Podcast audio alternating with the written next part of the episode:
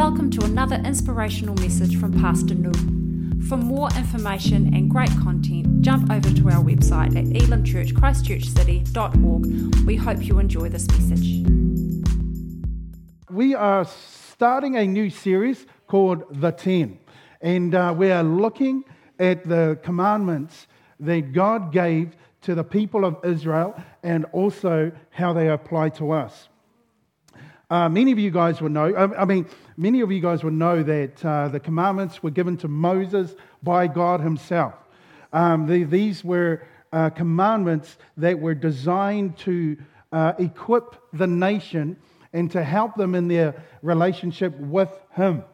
Uh, and so, m- many of us, well, some, uh, are of the opinion that the commandments no longer apply because that was Old Testament and we're living in the New Testament. There is a new commandment uh, and there is new covenant.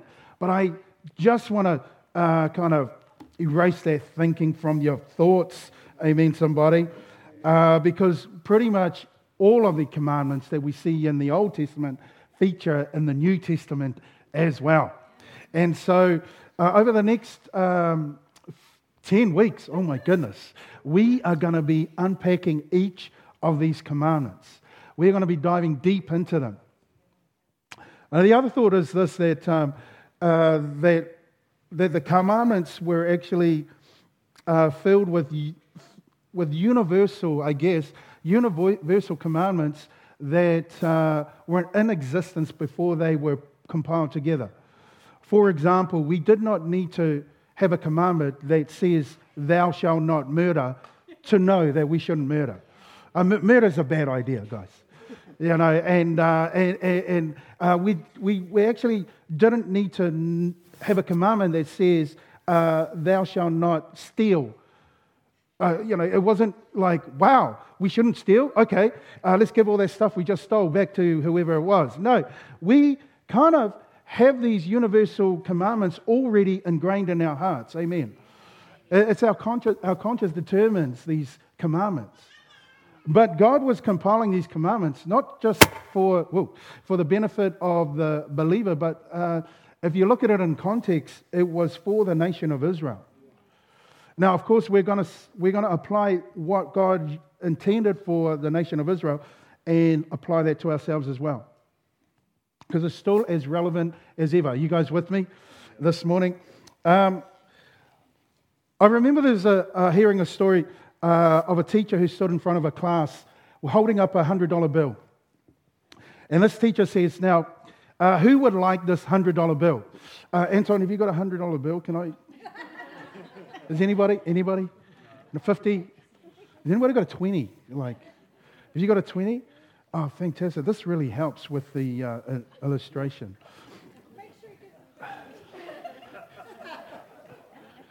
Okay. So there was a teacher that was holding this. Let's look at your purse. Your purse is so full. So, you got a lot of stuff in there. Do you see what I carry? This is, this is like my life right here in this. Ah, fantastic. Oh, from behind. Oh, there you go. Wait, I just want to make sure this thing is legit. Okay, okay, okay. Here we go. So, so the teacher held up. You can keep pulling it out. Thank you. Oh my goodness, Jennifer, I'm sitting next to you from now on. Look at that. There's a lot of cash there. So the teacher was sitting. Uh, we don't need so much cash, you know. Just, just gets ruins the illustration. Okay, holding the cash up like this, and the teacher asked the question, uh, "Who would like this?" Yeah, Jennifer wants it back. Uh, and then the teacher began to um, like stand on it, you know, give it, give it a good once over like this, and held it up again and said, Now, who would still like this? Yeah, everybody put their hands up. Then the teacher just put it in a big bucket of mud. Whoa. And uh, pulled it out, this muddy note, and, and said, Now, who would still like this? Yeah, See, the kids in the classroom went, went, went silly. They, they, they, yeah, and, I, and, they, and the teacher keep, you know, scrunching it up like this, and, and, um, and whatever, whatever the teacher did to it, um, the, and her, their question would be, who would still want this? And the classroom just said, yeah, we would still want it. And the point was this that regardless of what was done to that money, it didn't change the value or the worth of that money. In the same way, in, in our lives, amen, somebody, uh, in, in, in our lives, now pay attention here because I'm going somewhere. In our lives, it doesn't matter what happens to us, it doesn't change the value. In our relationship with God and in our relationship with people, there are going to be times when we, when we go through the mud. There are going to be times when we are trodden on. There are going to be times where we're stepped all over and we're, we're, we're, we're, we're, you know, we're scrunched up. But that should never change our worth. Amen, somebody. Or the value of that relationship. Our relationship is not based on what happens to us. It is, that's the difference. It, it, relationship with God is a covenant. Everyone say covenant. It, a covenant is a, is a commitment that, that two groups enter into. It's actually a, a legal and a binding relationship. You were, you were bound to God the minute you said yes to Jesus. Amen. You entered into that covenant, and nothing that happens to you will change that covenant. Oh, that's got to be good news this morning. Yeah, say it again. I can't remember what I just said. I've got all this money in my pocket, and I just, I just, I just, I'm just, I'm just distracted right now. Okay, I better give it back. Okay, so you had that much. There we go, and I'm really struggling to give this money back. You know, it's like, is, it, is this yours? Wow. Tawa never does that to me. You know, like, wow, that's amazing. Are you guys with me this morning? So we're talking about the commandments. The commandments is a, is a series of guidelines. I call them guidelines of guide rails uh, that will help you in your covenant. Amen. Your covenant with God and then your covenant with people. It will help you grow and develop if you stick to them. Some of these covenants or some of these guidelines that we're going to investigate and, and break down uh, are no brainers to us. Yet, uh, the, some of us might actually struggle in these. But if we hold fast to these, like, like a lot of other things in our lives, uh, there will be a good outcome. Amen, somebody. So I, am I'm, I'm just really, really excited about how we're going to uh, uh, unpack these in the next few weeks. I want to start with the first one. So let's go to Exodus 20, uh, starting at verse 1, uh, and, verse, and then through to verse 3. Okay, it says this And God spoke all these words. This is actually verse 2. I am the Lord your God who brought you up out of Egypt, out of the land of slavery. You shall have no other gods before me. Um, I need to read the bit just before this, so give me a minute. In the, in the first verse, in the first verse of Exodus 20, it says this. Oh no, this is, yeah. It says exactly that. so, so, so, I'm still distracted by the money that was. It felt really good to have all that cash in my pocket. All right. Here, let me say this. Verse 2 I am the Lord your God who brought you up, uh, who brought you out of Egypt, out of the land of slavery. You see that word there, Lord? I am the Lord. When you see the Lord in capitals like that, it's take note, okay? It features right throughout the scriptures. Anytime you see that, God is speaking personally to us. This is the name of the Lord. This is not a title, the Lord. This is the name of the Lord. Translated, this would actually read Yahweh or Jehovah. I am Jehovah, your God, who brought you out of Egypt, out of the land of slavery. Are you guys getting this this morning? The reason I bring this up is because we need to remind ourselves that God is a personal God, Yahweh, and wants a personal relationship with us. I mean, we, we heard about that in the series just that we had just concluded uh, a couple of weeks ago. That God is a personal God and He wants a personal relationship with us. But He recognizes that there are some things within us that need to shift in order for us to enter into that intimacy with Him.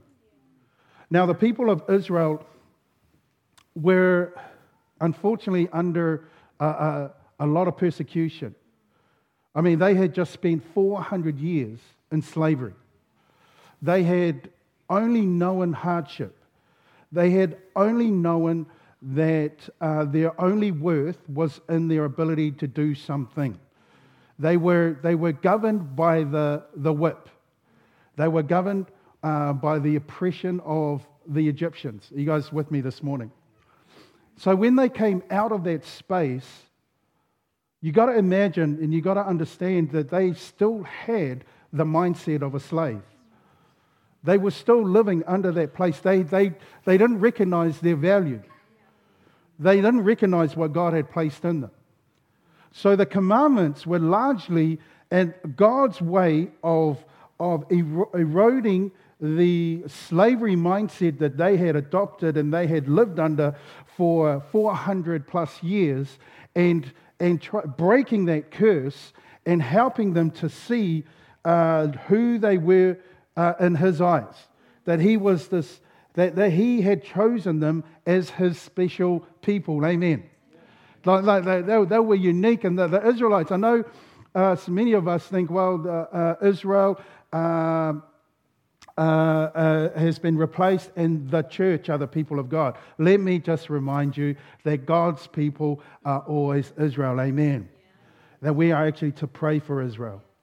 And so they are a special people under a special covenant.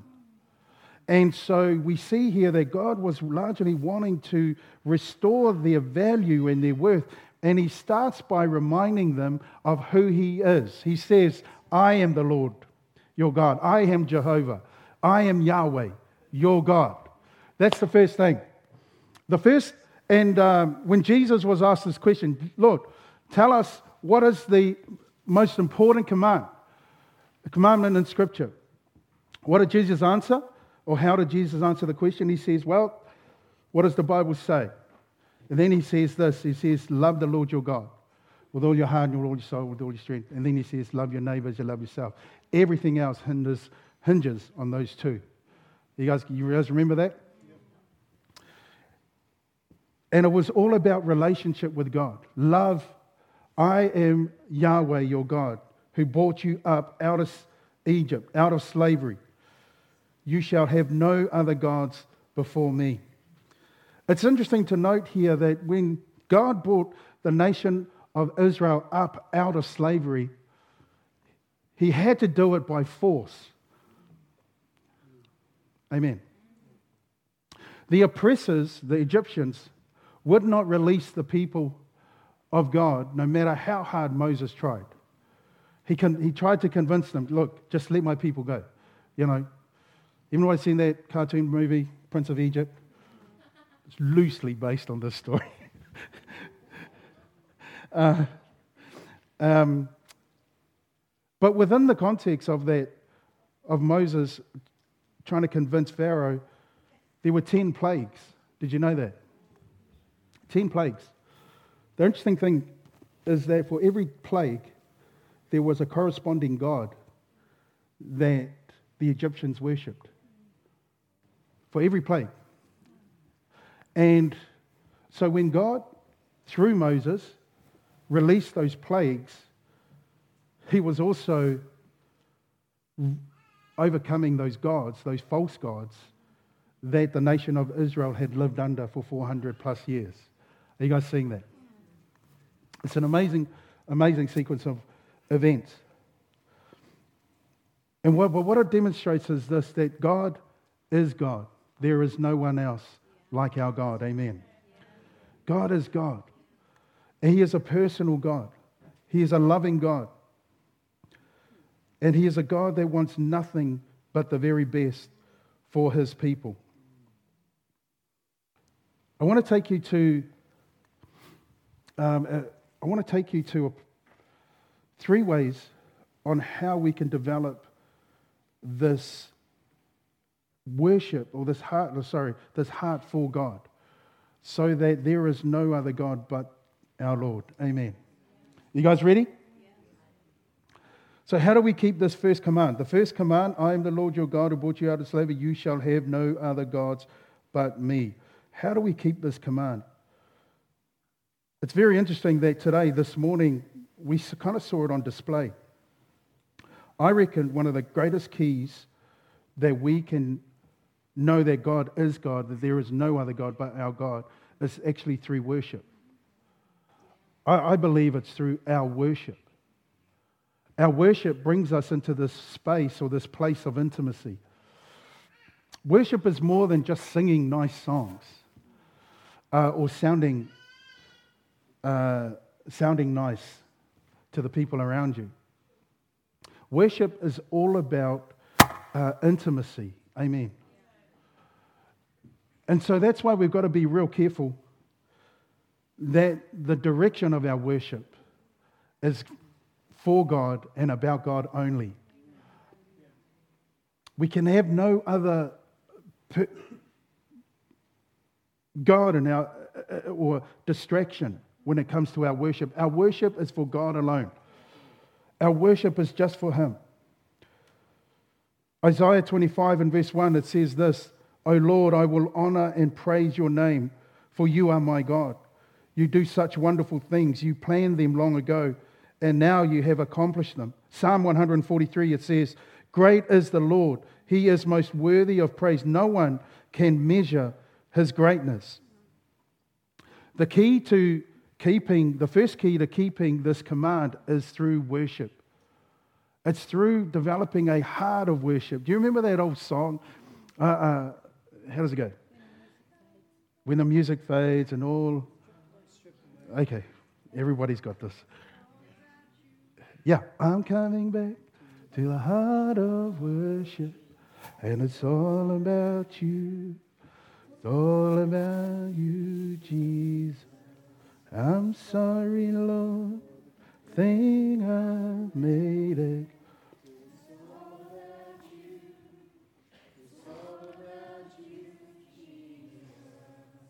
Ooh.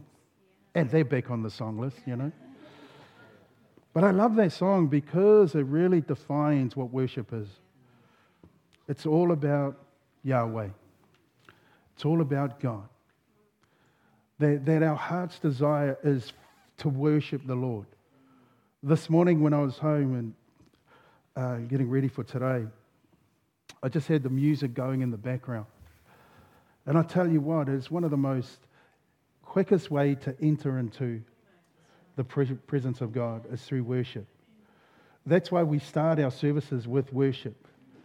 And when we can, we end our service with worship. Why? Because it just takes us to that place.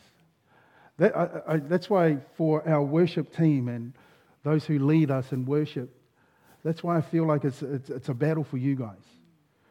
Because you've got all these things you've got to achieve in that four song list of yours. You've got to, you know, somehow take a whole group of people who have, you know, just slowly filtered into the service this morning. They probably, you know, what did they kicked the dog and ran over the cat on their way in, you know, and, uh, or they're having an argument in the car, you know, it's like, and then they come in with, you know, floating on the, on the carpet or they've had a bad week, it's been a rubbish week, and, and within four songs, we've got to try and, you know, uh, take their focus off of all of that and put it onto God somehow. And, uh, and in the same time, you guys, you've got to be singing in harmony and you've got to be following, you know, you've got to, you know, oh, there's that, there's that, oh, Anton played the wrong key again. You know, it's like, you know, it's like all this stuff that goes on in your head that it can easily be a distraction for you guys. I, I know this because I used to worship lead for years in this place. Um, But somehow, spiritually, we've got to battle through all of that so we can get to a place where it really is all about you. Is anybody hearing this this morning? That we, that we, we all have to fight for that space. It's not just the worship team, uh, and it's not just the staff or the leaders or those who are serving on a Sunday. It's each and every one of us.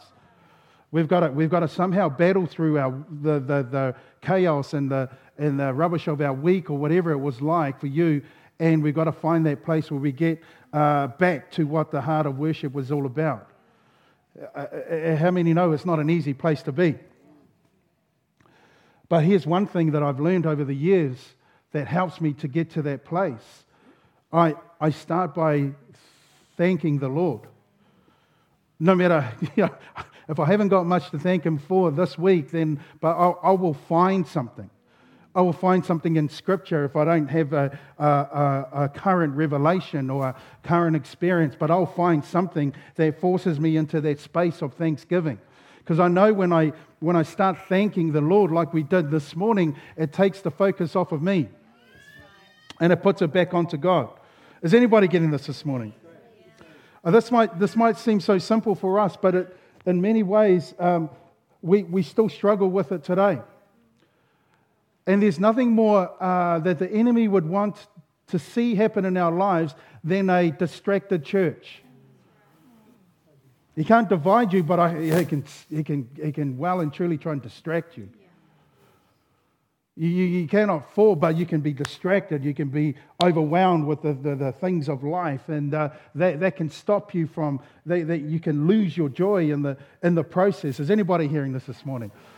So that's why you've got to fight. You've got to, you know, that's why the Bible is so clear to us. We enter his gates with thanksgiving, his courts with praise.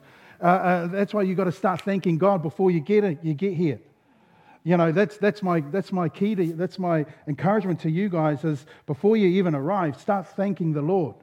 Don't wait till you get here and after the first song is sung before you start thanking the Lord. You need to be thanking God the minute you get up in, on a Sunday morning. That's got to be the, the attitude and the discipline in your life. But worship is so much more than just singing nice songs. Worship is actually a commitment to the house of the Lord. Amen, somebody. It is a worship is a commitment to being in the presence of God with other, other Christians and other uh, people and saying, uh, together we're going to lift up the name of Jesus. That's, that's worship. It's, it's, it's not saying, ah, oh, the Warriors lost last night, therefore I'm not in the mood to go to church today. no one had that experience. Or the All Blacks lost, woe is me, you know, entire nation in mourning. Right? It doesn't matter who wins or who doesn't win. That's not going to determine my attitude to the house of the Lord. I'm going to be here regardless. And, uh, and I believe that that's a commitment we make unto God. Why? Because we are all saying uh, that, that uh, there shall be no other gods before Jehovah. Are you guys hearing this this morning? And so that's what worship really looks like. It's a commitment to God. It's a commitment to the house of the Lord. It's an attitude of the heart. It's saying, I'm going to put you first before my situation, before my circumstances. If I held up that, that, that, that uh, those, the, those notes again and I scrunch it up in front of you again, that doesn't determine, uh, that doesn't change the value of the thing or my attitude. And in the same way, it doesn't change my attitude to the house of the Lord. I mean, this place could be falling over all around us, and I'll still be worshiping my God. Amen. Amen. Whether it's raining outside, whether or, or whatever, it doesn't change what I do. Are you guys hearing this this morning? The second thing is this. Well, let me go to the third thing just for the sake of time. Let's just go straight to the third thing. How do we put God first? How do we maintain that attitude that God, there are no other gods? It's number one is worship. Well, number three is this we've got to keep trusting Him. Trust is a big deal. Trust determines uh, our actions. Trust is a, a, a, our actions are a response to the level of trust we have. For example, uh, this week, uh, I, I, flew up to Auckland again. Uh, and like I've said before, when we're sitting on that plane, there's only one person that matters on that plane at that very point.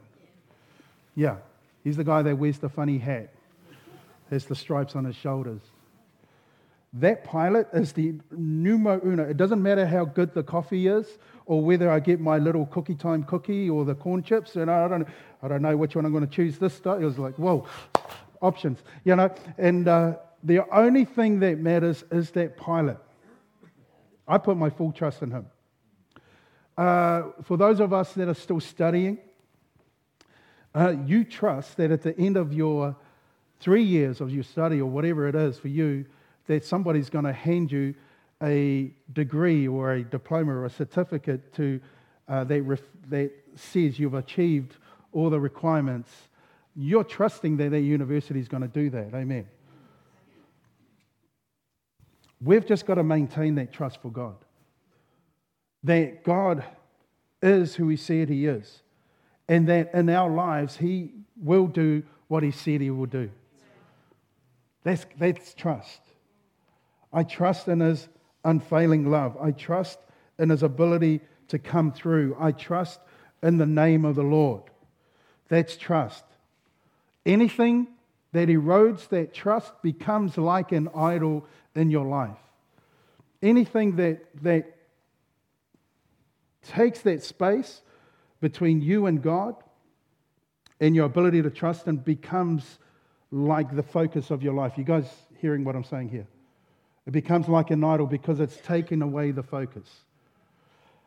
And so we've got to remove everything that stands in the way of us and of God and maintain that level of trust. Are you guys hearing this this morning? One of the, one of the greatest ways that I know that you'll be tested is is in the area of your, when, when things don't go according to plan. That's when you get really tested. I mean, it's easy to trust God when everything's great. It's easy to trust God when all the, everything's being lined up, everything's in order, everything just is what it is. It's just so perfect. Like the daffodils, they just pop up at the right time, right? And you're like dancing in the daffodils, and life is good, and life is happy, and life is free. But just one little thing goes wrong, and it's, and it's, I'm tested. Do I really believe God? Am I really going to stick through? Am I really going to stay in this? Am I really going to persevere in this? Is anybody hearing this this morning?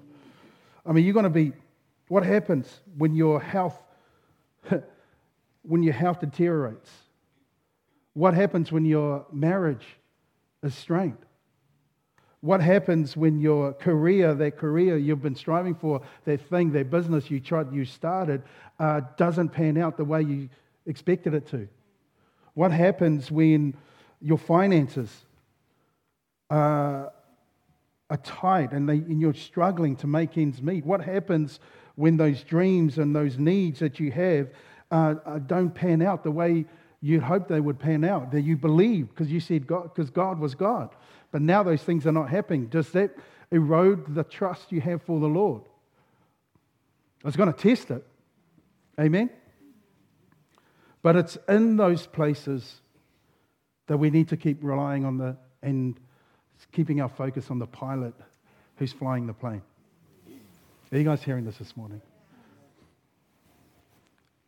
I, I, I just think for us who are here today, those who are watching online, want to,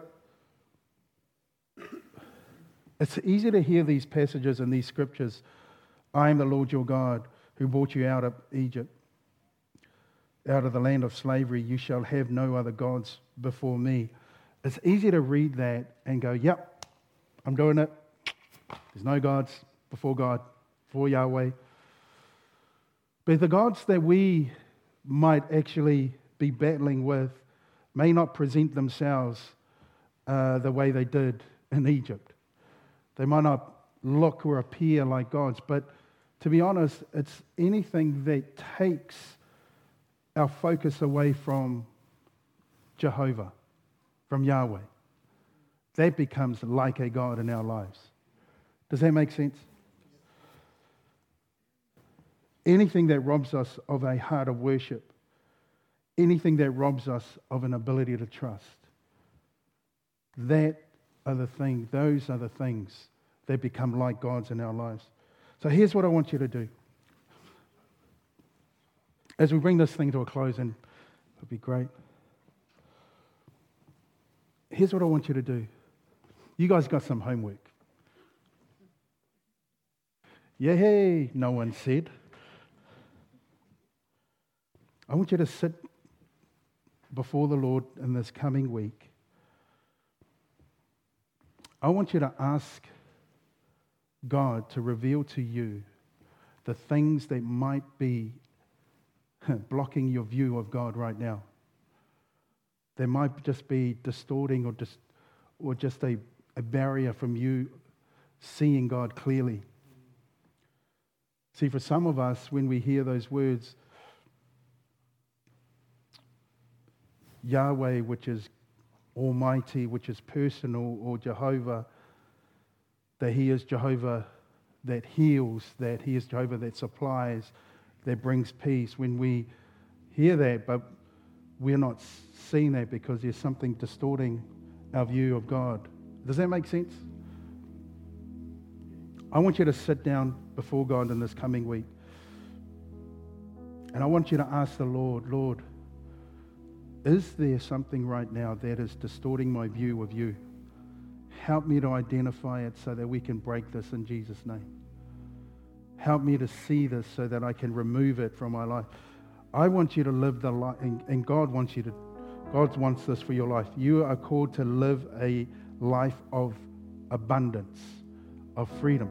That you would live life and you would live it to the full. But here's what I know the enemy is always out there to steal, kill, and destroy. And one of his greatest tactics is to distort, distort our view of who God is. We begin to see God less than what he really is. He's not almighty.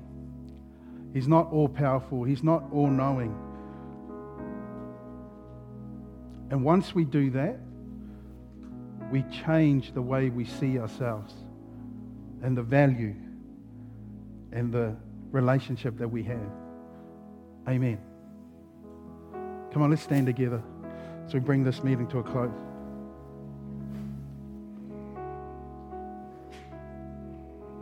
I just want you to close your eyes where you're standing just for a few seconds. I want to pray this prayer over you.